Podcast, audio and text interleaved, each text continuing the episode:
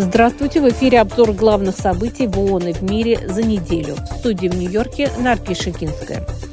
Более трех месяцев в Газе идет война. В понедельник гуманитарные организации вновь сообщили о значительных жертвах, особенно среди женщин и детей, и призвали к обеспечению условий для работы перегруженного медицинского персонала в анклаве. Международное агентство по атомной энергии в сотрудничестве с Аргентиной отправило первую экспедицию для изучения наличия микропластика в Антарктиде. Исследовательская группа оценит степень воздействия микропластика на экологию с помощью ядерных и изотопных методов.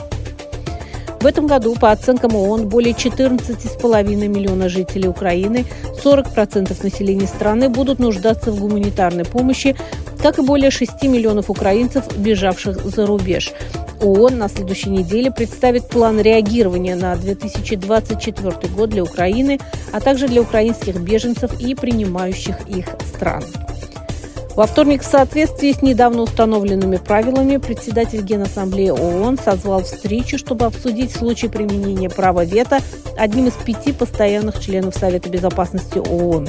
22 декабря США в ходе обсуждения проекта резолюции по гуманитарной ситуации в Газе блокировали поправку, предложенную Россией. Уровень безработицы в мире в 2024 году будет расти, равно как и социальное неравенство. Об этом говорится в опубликованном в среду докладе Международной организации труда. Совет безопасности ООН в среду принял резолюцию, которая самым решительным образом осуждает нападение повстанцев-хуситов на гражданские суда у побережья Йемена. За принятие проекта резолюции было подано 11 голосов, против ни одного четыре страны воздержались – Китай, Россия, Алжир и Мозамбик. Россия предложила три поправки, которые были отклонены. В последние недели Украина переживает одну из самых страшных серий нападений с начала этой противозаконной войны. Об этом заявила заместитель Генсека ООН по политическим вопросам Розмари Ди Карло на заседании Совета безопасности ООН в среду. Она напомнила, что с начала вторжения России Совбез провел 100 заседаний на эту тему, но конфликту по-прежнему не видно конца. Южная Африка в четверг представила в Международном суде в Гааге свой иск против Израиля, который она обвиняет в геноциде против палестинцев. Израиль решительно отвергает эти обвинения.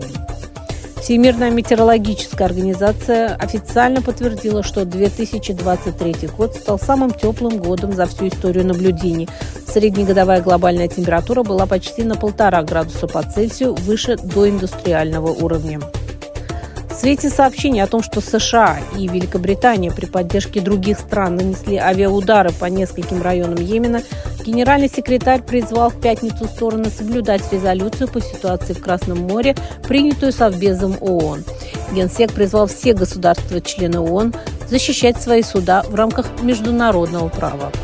Это был обзор главных событий в ООН и в мире за неделю. С вами была Нарги Шикинская. Всего вам доброго.